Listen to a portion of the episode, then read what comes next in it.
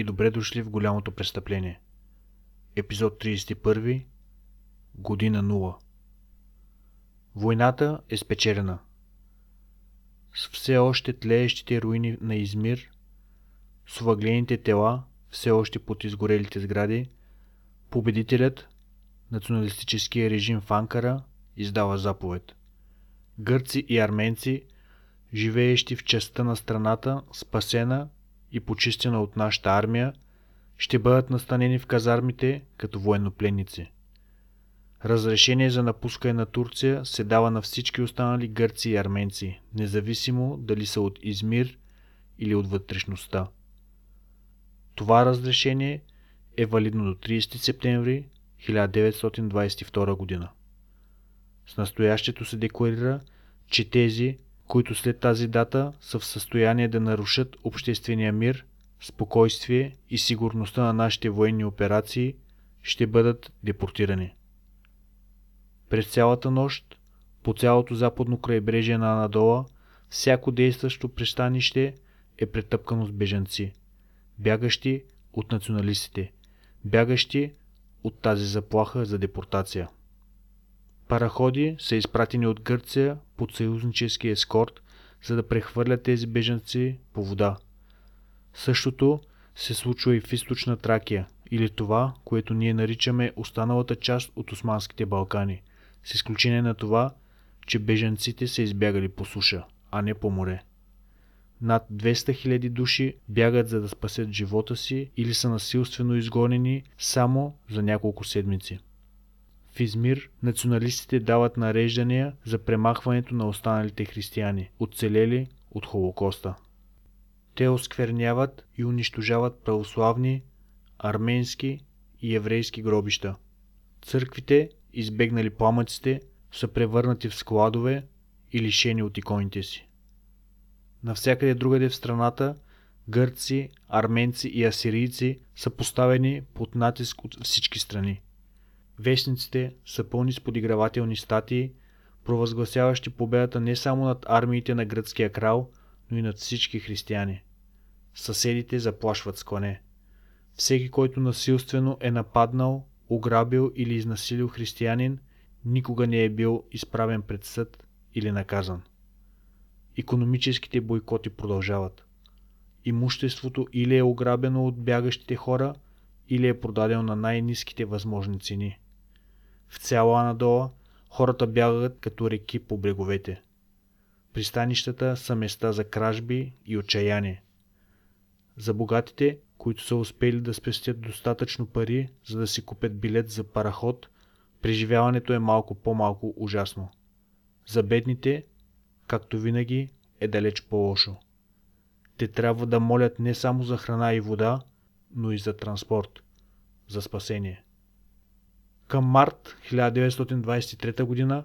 самата Гърция е препълнена с бежанци. 1 милион и 100 хиляди души са наводнили страната в рамките на една година. В руините на Партенона има палаткови лагери. Някои дори се приютяват в Националната опера Фатина. Организацията Помощ за Близкия изток, изгонена от Анадола, по същество предоставя помощ на пристанището. Американският червен кръст изхранва половин милион души. Но все пак, турският режим продължава да оказва натиск. Има дори примери за капитани на чуждестранни кораби, които са принудени с оръжие да поемат бежанци безплатно. Защо Мустафа Кемал прави това? В известен смисъл вече знаем защо. Обсадният менталитет. Но съществува и по-непосредствена причина. Преговорите по договора в Лозана бързо се приближават. И тези преговори трябва да се справят с проблема с малцинствата в Турция. Националистите са наясно, че присъствието на християнски малцинства отдавна се използва като лост от различни сили за извличане на отстъпки от османците. Делегацията на Кемал знае, че ще се изправи пред същата тактика. Така че в известен смисъл Тяхното мислене е просто. Как биха могли съюзниците да използват мълцинствата в Анадола като лост, ако изобщо не са останали мълцинства? Преговорите в Лозан са тежки. И двете страни, съюзници и националисти, се виждат като победители, които трябва да диктуват условия. Британският външен секретар, лорд Джордж Кърсън, е високомерен и с недодялан нрав. Междувременно, генерал Исмет и неговият екип преговарящи отказват да отстъпят от каквото и да е било, което би се отклонило от националния пакт.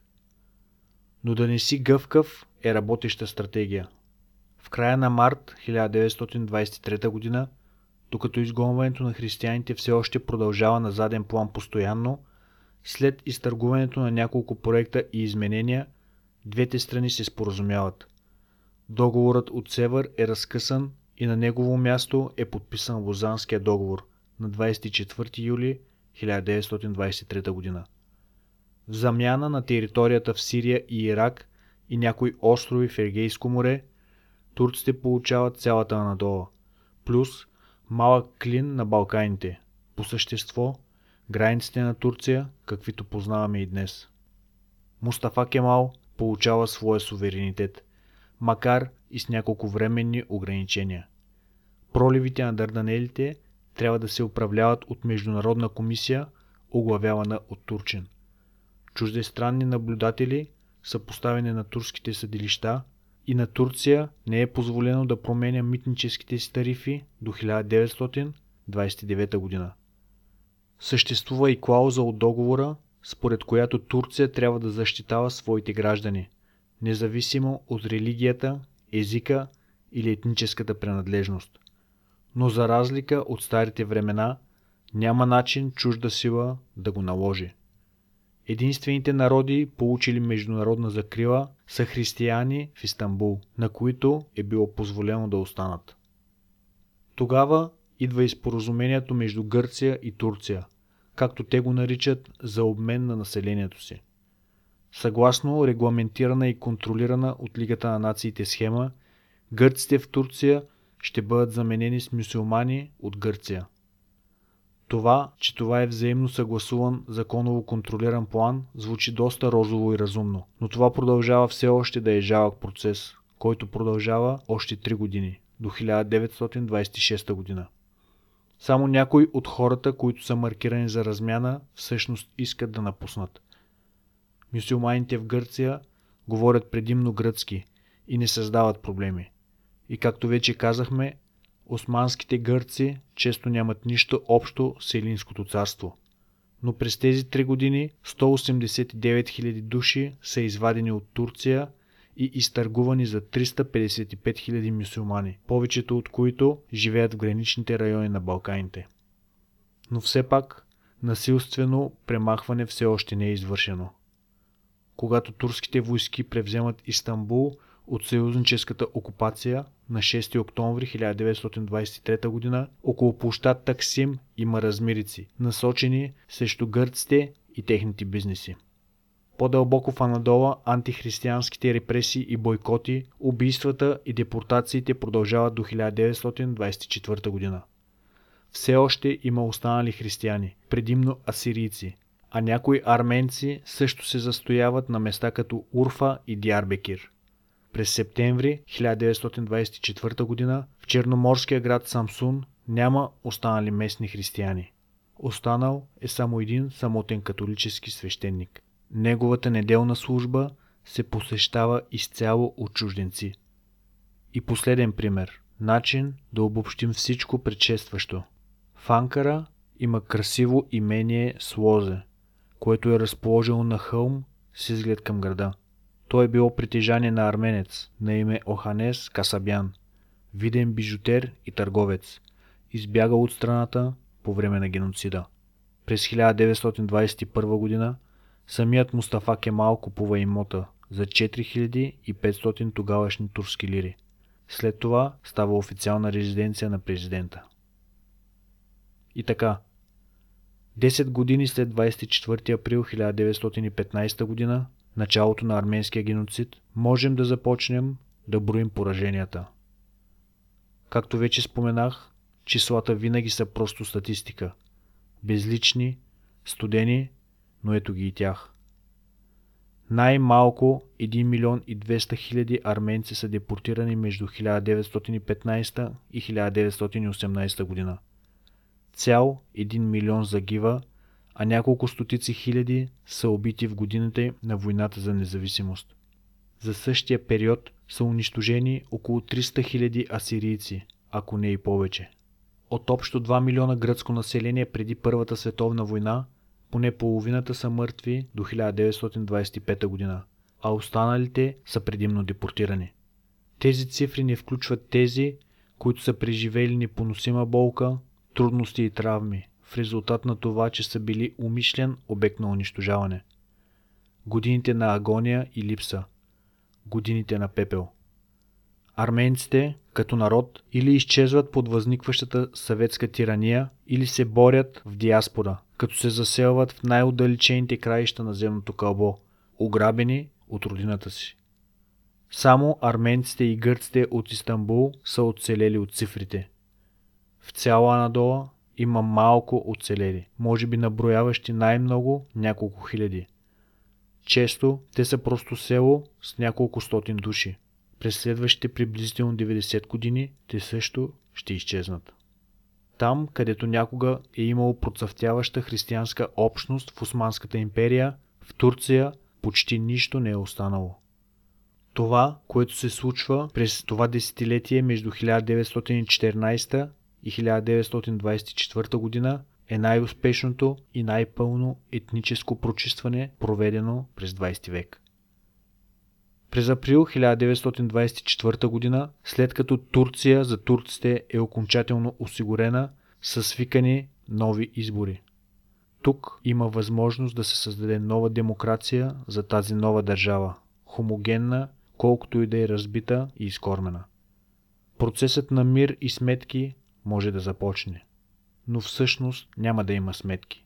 Тези избори са първите истински признаци на възникваща диктатура. Всъщност Мустафа Кемал и концепцията за нацията вече са станали едно и също.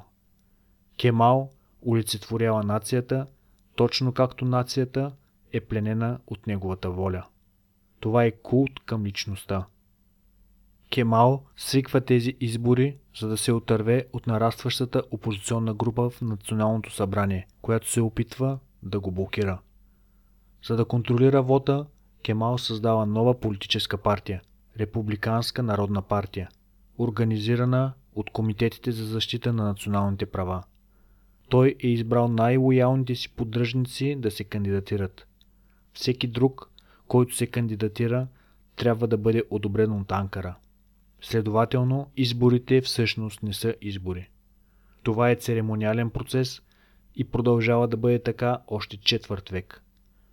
За по-нататъчно укрепване на ръката на правителството е прият ревизиран закон за държавната измяна. Всеки, който дори поставя под съмнение суверенитета на нацията, може да бъде съден и осъден на смърт. След това Кемал консолидира властта в правителството с генерал Исмет като негова дясна ръка – Други националистически лидери, като Рауф Орбай и Казим Карабекир, остават висящи. И накрая, с просто гласуване в новото народно събрание и поздрав с 101 топовни изстрела, на 29 октомври 1923 г. е обявена Република Турция. Последните остатъци от старата династия са заличени по-малко от 6 месеца по-късно. Халифатът е премахнат и последният халиф е заточен от Истанбул, заедно с всички останали членове на османското кралско семейство. Според Мустафа Кемал, 1923 година е година 0. Новата Турция няма абсолютно никаква връзка с старата Турция, казва той. Османската държава е влязла в историята. Сега се ражда нова Турция. Кемал си представя радикално отделяне от миналото, от последните 10 години на войни и раздори, от последния век на имперски срив, разпадане, провал и свиване, от последните 600 години на османско-ислямско управление. Така че трябва да попитаме, прав ли е Кемал? Дали османската държава е останала в историята? Най-важното е – дали най-накрая изчезва Комитетът за единство и напредък и убийственото му завещание. Струва се да си спомним, че националистическото движение е израснало от различните планове за действие при извънредни ситуации, въведени от Комитетът за единство и напредък, докато елитът им се готви да избяга в края на Първата световна война. Нямаше да има националистическо движение, ако не беше Каракол, тайната подземна група, която защитаваше ключови ръководители на Комитетът за единство и напредък от преследване. Ако не бяха остатъците от специалната организация, която принасяше контрабандно оръжие и пари в Анадола. Старите партийни мрежи и тяхното имущество формираха основата на комитетите за защита на националните права, които от своя страна се превърнаха в Великото народно събрание. На конгреса в Сивас обаче националистите официално се отказаха от Комитета за единство и напредък. Но това беше тактическо решение. Спомнете си, че правителството на Дамат Ферит атакуваше Комитетът за единство и напредък, за това, че са вълци в облекло на националистическа мантия. Самият Кемал всъщност никога не се е отказвал от членството си в Комитета за единство и напредък. Освен това, около 80% от чиновниците и държавните служители, които са имали работа в османските министерства, запазват тези работни места в Министерствата на новата република. Същото се отнася и за армията. Нещо като 90% от офицерите продължават да служат от края на империята до републиканския период. Още по-критично е, че правителството и парламентът на Република Турция – са пълни с масови убийци. Хора отговорни или най-малкото са участници за смъртта на стотици хиляди арменци, асирийци и гърци. Например, не забравяйте Шукри Кая. Той е бивш ръководител на дирекцията за заселване на племена и иммигранти. Основното оръжие на Комитетът за единство и напредък при организирането на депортациите. Кая се превръща в един от най-близките, верни и доверени съветници на Кемал, изпълнявайки функциите на външен министър и министър на вътрешните работи. Казим Карабекир, който изпълняваше заповедите да унищожи Армения политически и физически, по-късно стана председател на Народното събрание. Същото се отнася за Абдулхалик Ренда, който беше губернатор в няколко провинции, в които арменците бяха унищожени. Той също така е министър на финансите. Челао Баяр, ключов организатор на депортациите на гърци непосредствено преди Първата световна война, което обсъдихме в епизод 10. По-късно става третият президент на Турция, след Мустафа Кемал и генерал Исмет. Има безброй други масови убийци, които заемат места в Народното събрание.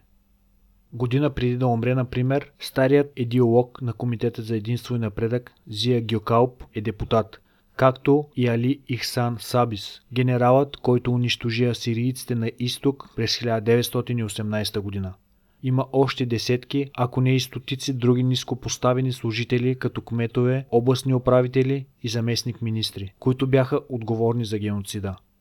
Те или продължаваха да заемат позициите си, или напредваха в редиците. С други думи, правителствата на републиката през 20-те и 30-те години са препълнени с престъпници, които никога не са били съдени за своите зверства, никога няма да бъдат съдени. През останалата част от живота на Мустафа Кемал, принципът, ръководещ идеологията на Турската република, е известен като кемализъм. Подобно на всички други идеологии, кемализмът не се появява в света напълно оформен направо от устата на гений. Той еволюира с времето, променяйки се в материалните условия. В рамките на кемализма има както радикални отклонения от османското статукво, така и дълбоки прилики с идеологията на Комитетът за единство и напредък. Първото и най-непосредствено разграничение е преминаването от Ислямска империя към Светска република – Отмяната на халифата през 1924 г. е първата стъпка към премахването от обществения живот на възможно най-много следи от религията. Когато чуем думата светски, може веднага да се сетим за Съединените щати и прочутата им първа поправка на Конституцията, разделяща държавата и църквата по либерален начин. Конгресът няма право да прави закон относно утвърждаване на религията – независимо дали става въпрос за християни или мусулмани, или евреи, или индуси, или мормони, или каквито и да са. Те са свободни да правят това, което им харесва. Турският секуларизъм обаче е различен. Много по-екстремна версия на това, което французите наричат лаисите. Освен виждането на джамия на ъгъла на улицата, или може би гледката на имам, облечен в ритуалните си одежди, в обществения живот няма никакви други признаци на религия.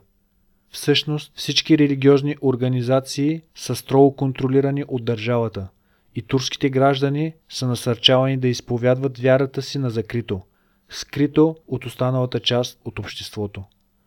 Всъщност, използването на религия за политически цели се счита за обидно предателство срещу държавата. Властта на Кемал като президент е почти пълна. Народното събрание съществува само за подпечатване на нови закони, които са изготвени и решени в рамките на Народната партия, която е контролирана само от Кемал. Няма съмнение, че системата на управление е авторитарна и сурова. Някои историци дори твърдят, че е била тоталитарна, тъй като кемализмът е доминирал в интелектуалния, политическия, религиозния и културния живот на страната и не може да се протестира срещу него. Както вече говорихме, провеждат се избори, но те са изцяло церемониални. Кандидатските списъци са контролирани от партията.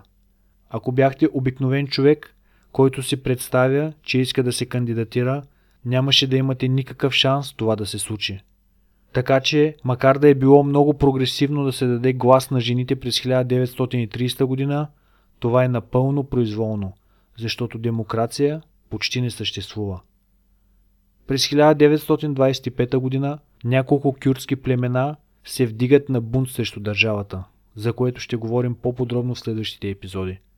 Най-непосредствената последица от кюртското възстание е по-нататъчното укрепване на силата на държавата, по-специално закона за поддържане на реда.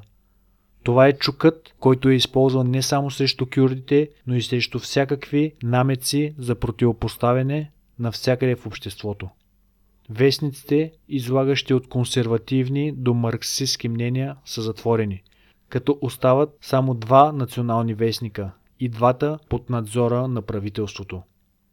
Независимите съдилища са насочени срещу всеки, който се противопостави на Кемал и неговия режим. За период от две години над 7000 души са арестувани и 660 екзекутирани за съпротива срещу похода на кемализма. През 1926 г. Кемал се насочва срещу останалите си политически опоненти, особено тези, групирани около Рауф Орбай и Казим Карабекир, станали лидери на прогресивната републиканска партия.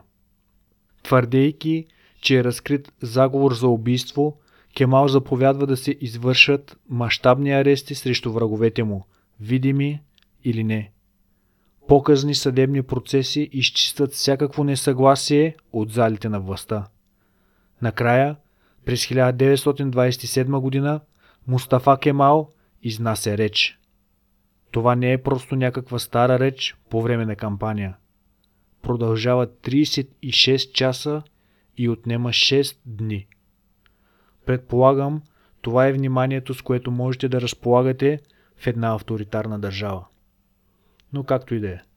Речта е най-вече атака срещу враговете и противниците на Кемал, но съдържа и възгледите на Кемал за разпадането на Османската империя и основаването на републиката, за историята на турския народ. За 36 часа Кемал изгражда цяла митология за страната. Нейният героичен происход и смело основаване. Кемал наистина споменава какво се е случило с арменците. Той нарича геноцида жестокости и убийства. Но отново, както през 1920 година, той обвинява самите арменци за собствената им смърт, за възставането им в бунт, за убийството на турци, за да се противопоставят на волята на държавата. По същество, дори за съществуването си в Анадола. Тази реч е чертежът на турската история от този ден нататък. Отпечатана е като книга и широко разпространена в магазините. Той също така става основа за учебниците в класните стаи. Версията на Кемал за миналото, преподавана като факт в училища и колежи за десетилетия. Това е почти основополагащ документ на страната. По някакъв начин по-важен от Конституцията или от който и да е партиен манифест. След като цялата опозиция е победена и властта на Кемал осигурена, той започва своите големи планове за реформиране на Турция в съвременния свят. Първата опорна стъпка е секуларизация на нацията от изток на запад. Сега разбира се, Османската империя винаги е била част от Европа. В своя връх тя се простира до бреговете на Дунав, но статутът на мюсюлманска империя винаги я е отличавала от другите християнски империи. Влиянието на Запада идва във всякакви форми. Служайки за пример, Мустафа Кемал започва да носи западни костюми и шапки. И постепенно фесовете и другите по-традиционни форми на обличане са изоставени.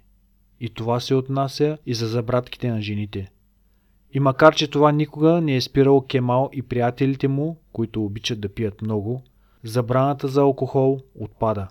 Същото се отнася и за ислямската забрана за изобразяване на човешки фигури в изкуството. За първи път на градските площади започват да изникват паметници в чест на героите на нацията. Европейският календар е прият и почетните титли като Бей или Паша или Ефенди са премахнати. Тогава е въведено понятието за фамилните имена. Така, например, някой като генерал Исмет, дясната ръка на Кемал, приема името на града, където спечелва първата си победа срещу гърците и по този начин става Исмет и Нону. Самият Кемал приема фамилно име, с което е известен и до днес – Ататюрк, което означава баща на турците. Що се отнася до правната система, гражданският кодекс е взет от Швейцария, докато наказателният кодекс е взет от Италия, тогава под контрола на фашистското движение на Мусолини.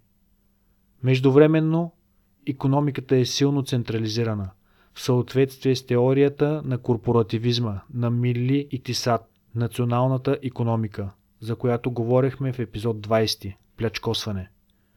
Накратко, целта е да се изгради турска средна класа от нулата, като се използва, разбира се, цялото имущество и богатство, умишлено ограбени от арменци и гърци. Следващата голяма социална промяна идва малко по-късно, когато самият Кемал ръководи създаването на нова азбука за турския език. Преди турският е използвал писменост, съставена предимно от арабски и се чете от дясно наляво. Реформите латинизират азбуката, като я преработват за четене от ляво надясно. Реформата на азбуката върви ръка за ръка с обширни реформи в образованието. Училищата, които по-рано са смесица от религиозни медресета, както и църковни колежи и държавни институции, са изцяло поставени под контрола на Министерствата на образованието и културата. Старата османска идентичност трябва да бъде премахната и заменена с централните принципи на кемализма. Освен всичко друго, училищата са местата, където е създадена турската нация. С на Кемал от 1927 година, която служи като основа за учебната програма. Едно от последствията на този натиск за образование е, че хората, които преди са неграмотни, започват да четат и пишат но те четат и пишат с нова азбука. По същество, отрязвайки ги от цяла история, написана с различен сценарий. Исмет и Нону вярва, че, цитат, не е само необходимо да се изкоренят вековни традиции, вярвания и обичаи, но и да се премахне паметта.